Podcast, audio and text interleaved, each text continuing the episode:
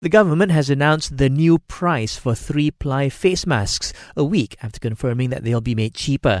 The Domestic Trade and Consumer Affairs Minister says they will go down to one ringgit each. However, he did not mention when the new price will take effect. Elsewhere, over 23,000 voters have received their voter cards ahead of the upcoming Slim State Assembly by election in Perak. The Election Commission says the cards contain voting details, including suggested times for voters to cast their ballots. It's to ensure that physical distancing can be maintained during polling day. 23 people were arrested yesterday for various breaches of the Recovery MCO. Defence Minister Datuk Sri Ismail Sabri Yaakob says this includes 26 people who were handed compounds for not wearing face masks. Also, the US is reportedly looking to block American citizens and permanent residents from entering the country if they are suspected of being infected with COVID 19.